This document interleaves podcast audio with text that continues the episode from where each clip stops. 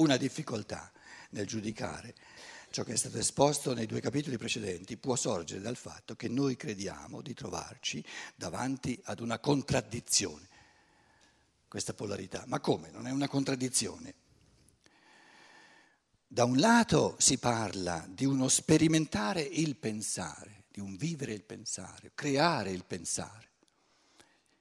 Se volete il pensare non si sperimenta, si crea, si genera si fa prorompere dall'essere, a cui, il pensare, a cui si attribuisce un'importanza generale, universale, valida per tutti, ugualmente valida per tutti, ugualmente valida per ogni coscienza umana. Dall'altro lato si mostra che le idee che vengono real, ri, e la realizzate nella vita morale e che sono congeneri con le idee elaborate nel pensare, si esplicano in modo individuale in ogni coscienza umana. L'idea di un'azione da compiere, il voluto, come, come, con quale organo, con quale attività colgo io nel volere un'azione che voglio compiere? Col pensare. È lo stesso pensare con, con il quale colgo l'essenza, il concetto, intuitivamente il concetto di una cosa che c'è. Quindi pensare è, è lo stesso pensare nel momento, nel, nel, in posizione conoscitiva ed è lo stesso pensare che si pone in posizione volitiva. Eh, eh ci sono due, due, due pensari. Chiaro? E allora uno dice, ma non è una contraddizione. Qui il pensare mi fa entrare in qualcosa di universalmente valido, di oggettivo, che è lo stesso per tutti, e divento triangolo. Poi lo stesso pensare dovrebbe sortire l'effetto opposto di individualizzarmi, di, di, di pormi di fronte al mondo in quanto io, fondato su se stesso. Non è una contraddizione. È proprio il dinamismo, la polarità dell'essere umano, che l'essere umano sta, eh, consiste in questo movimento artistico che lui, con lo stesso, con la stessa attività del pensare, è capace non soltanto di universalizzarsi, ma addirittura di individualizzarsi. E non è capace soltanto di individualizzarsi, ma anche sempre di nuovo di universalizzarsi. E che volete di più? Quindi non è una contraddizione, ma è proprio, fa parte del concetto di uomo. L'uomo è quello spirito che pensando, pensantemente, nel pensare, creando il pensare, si muove pendolarmente, perché, perché l'un polo fa sorgere il desiderio dell'altro e l'altro fa sorgere il desiderio del primo, nel pensare, col pensare, eh, creando il pensare, si muove alternativamente tra l'immergersi nel mondo, nella realtà oggettiva del mondo, di frammento in frammento, e tirarsi fuori dal mondo, fuori tra virgolette, non è spaziale la cosa, e realizzarsi in quanto io unico, diverso da tutti gli altri io.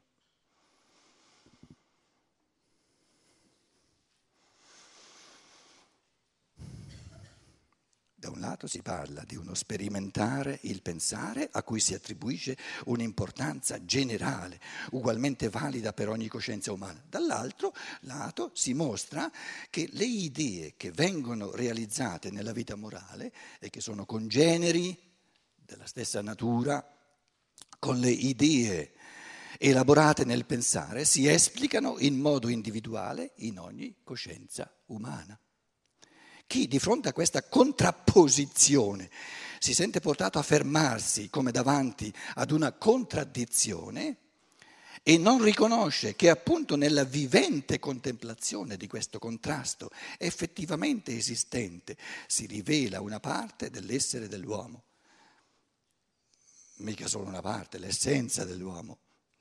La traduzione è un pochino, insomma non potrà vedere nella giusta luce né l'idea della conoscenza, là sopra, né l'idea della libertà, là sotto.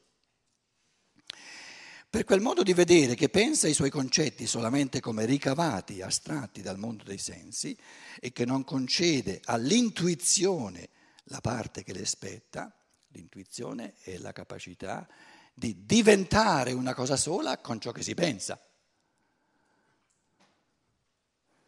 Il pensiero qui assunto come realtà rimane una mera contraddizione. Invece, per il modo di vedere che intende, capisce, comprende in che modo le idee vengano intuitivamente sperimentate, vissute, create. Io divento l'idea che creo nel pensare, sono io ciò che penso. Sperimentate quali essenzialità poggianti ciascuna su se stessa. Il triangolo, il concetto di triangolo, la realtà spirituale del triangolo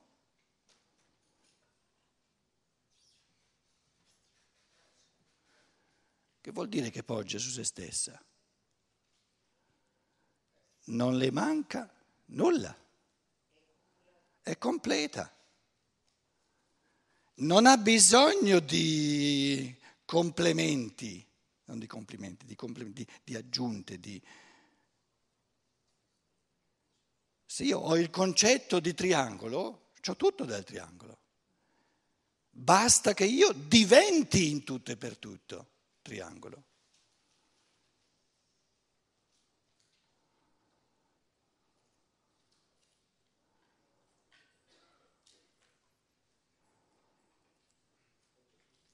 Alla pensata triangolo ci manca qualcosa?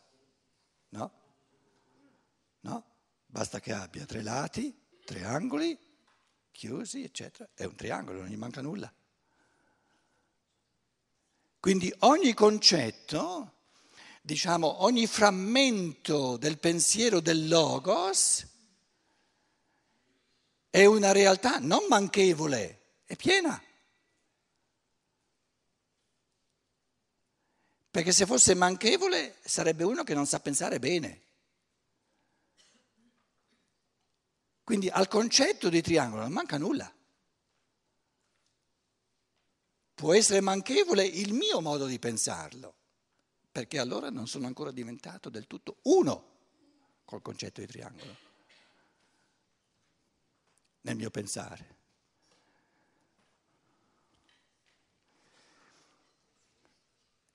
Come le idee vengano intuitivamente sperimentate quali l'idea del triangolo, per esempio, quali essenzialità, realtà essenziali, poggianti ciascuna su se stessa.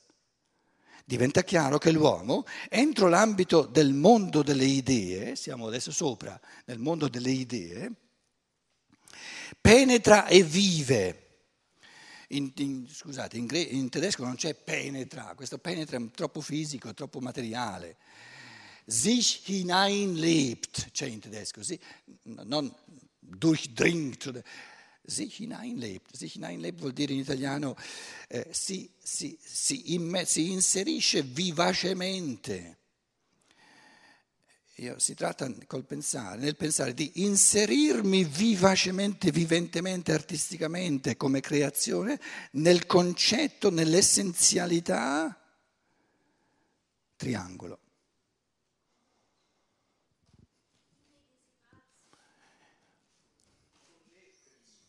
No. no, due cose connesse restano esterne l'una all'altra. Due cose connesse restano esterne l'una all'altra, si appiccicano ma restano esterne l'una all'altra.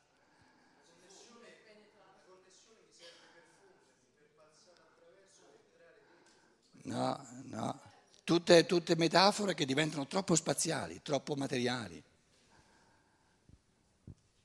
Perciò io diventare uno, eh, vedi che è più forte la cosa, più forte la cosa.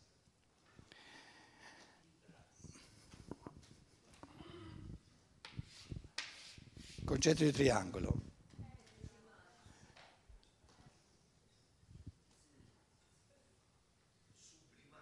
Non il triangolo come percezione, ma il concetto. Diventare uno. Si identifica.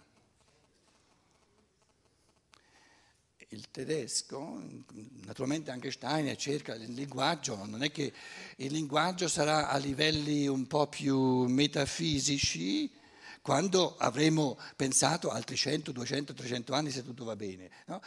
Lui usa, adesso come il tedesco è adesso, e l'italiano, sich, se stesso, hinein. Hinein è un movimento dell'entrare dentro, però è entrare dentro al concetto, non al triangolo. Io non entro nel triangolo, entro nel concetto del triangolo col pensiero. Sich hinein lebt. E lebt è il vivere, vivacemente diventare uno, immergersi col pensiero però, vivacemente nel triangolo. Quindi a questo punto non serve meno disquisire eh, in italiano quali sinonimi vogliamo usare e serve di più vedere se eh, riusciamo, no? ed è questo il compito, a capire sempre meglio cosa avviene, cosa faccio io nel, col pensiero quando mi immedesimo, divento uno, quando penso triangolo. E a quel punto lì, detto fra parentesi, il dottore Rudolf Steiner ci, ci ammonisce, ci, ci, ci dice la stragrande maggioranza degli esseri umani oggi non si è mai fatta neanche un solo concetto ha soltanto le parole del linguaggio. E, perciò, e questo noi lo evidenziamo col fatto che godiamo di questa disquisizione sui sinonimi perché ci manca molto, ed è questo che vogliamo esercitare, no? la, la, la, l'intuizione, l'esperienza dell'intuizione. Intus ire, l'intuizione è diventare uno, farsi uno. e più avremo questa esperienza dell'intuizione conoscitiva, dell'idea conoscitiva, del pensare attraverso il quale l'io si india, si logicizza, avremo, creeremo anche nuove parole. Qualcuno mi ha detto che c'è un libro di Buffalo, Io e Dio, Mancuso io e Dio. No? Vi dicevo io e Dio. Dio forse con la maiuscola ancora, perché paura, fa paura metterci Dio con la mia. No, l'italiano l'io lo mette in minuscolo, scusa, l'io maiuscolo non c'è in italiano. Per gli antroposofi c'è, ma loro hanno un linguaggio tutto loro. In italiano l'io è maiuscolo, Dio è, mai, l'io è minuscolo, il Dio è maiuscolo. Io vi ho detto addirittura, ma cose dall'altro mondo, che Dio è aria fritta e io va scritto maiuscolo. Niente paura, cardinali cattolici non ci sono qui in sala, quindi...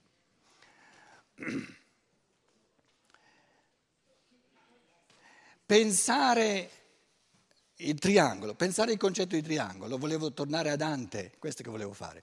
Pensare il concetto di triangolo è un, un'esperienza de, di ciò che Dante chiama l'indiarsi, perché il concetto di triangolo è un frammento del, del, dello spirito divino che l'ha creato, del logos. Allora, inlogizzarsi non c'è, però indiarsi c'era in Dante. E io vi ho detto, sono convinto che se noi andiamo avanti col pensare, eccetera, certe parole, come indiarsi, le riscopriremo di nuovo. E questo sarà molto importante. Perché vanno, servono indiarsi, servono queste parole.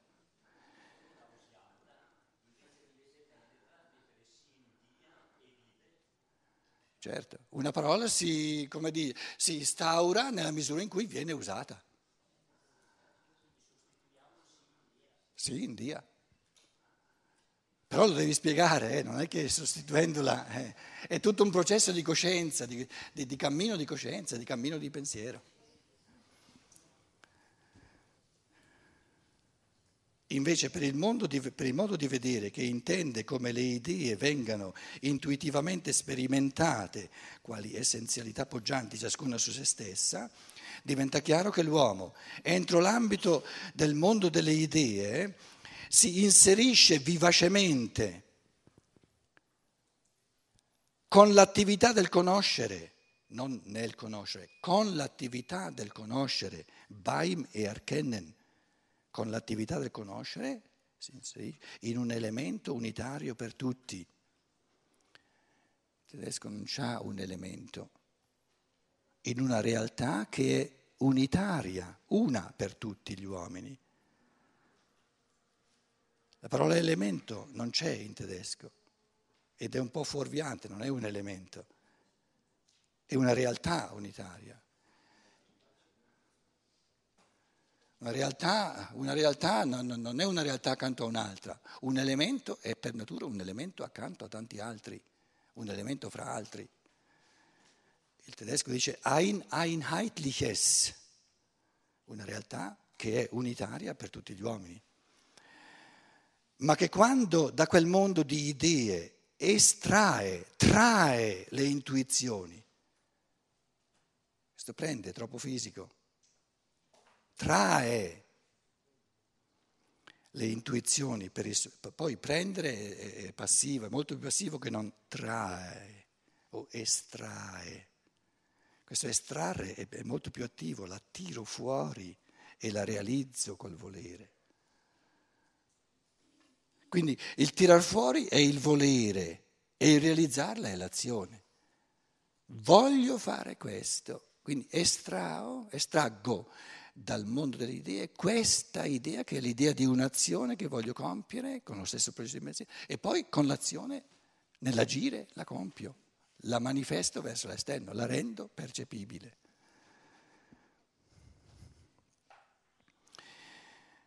Trae le intuizioni per i suoi atti volitivi, egli individualizza un membro di quel mondo di idee per mezzo, tramite, compiendo la stessa attività che in un processo spirituale ideale,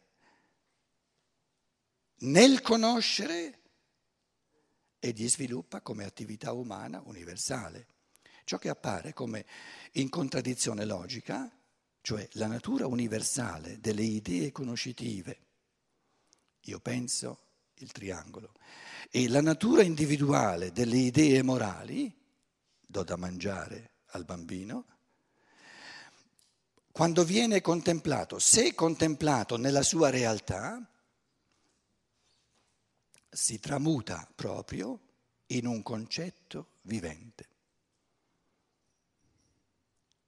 Vario un pochino il testo che avete per riportarlo al tedesco. Una caratteristica dell'entità umana sta proprio nel fatto che quanto può venire afferrato intuitivamente nell'uomo, nell'uomo, tutto quanto, tutto ciò che può venire afferrato intuitivamente, nell'uomo si muove di qua e di là, come in un moto pendolare vivente, fra la conoscenza avente valore universale e il vivere individualizzato di quell'universale e il vivere uni, individualizzato di quell'universale.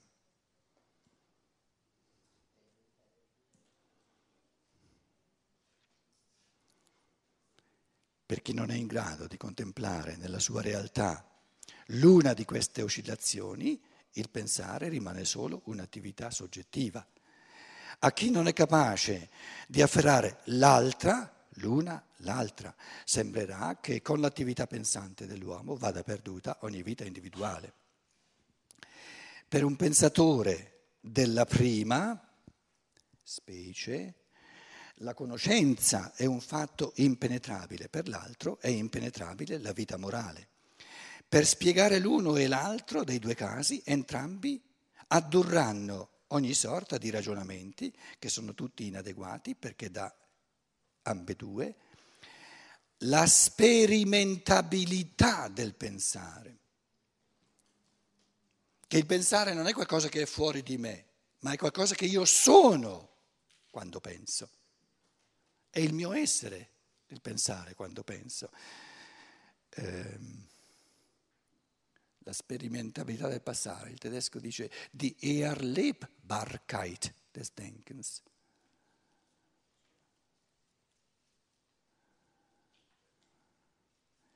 Che il pensare è qualcosa che può diventare, che è passibile di diventare la sostanza intima del mio essere.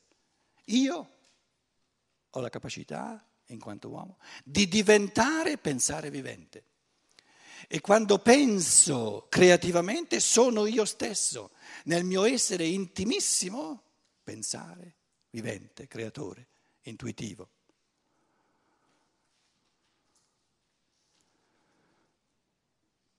e nel volere traduco nell'azione, realizzo nel mondo visibile, rendo percepibile un frammento di questo mondo ideale che colgo con lo stesso pensiero con cui afferro la realtà del mondo che c'è.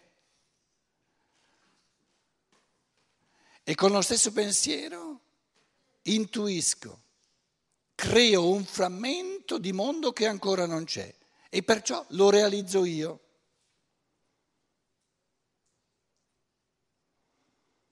Perché l'azione che io voglio compiere non c'è ancora, la compio io. E il modo in cui io la penso è tutto mio.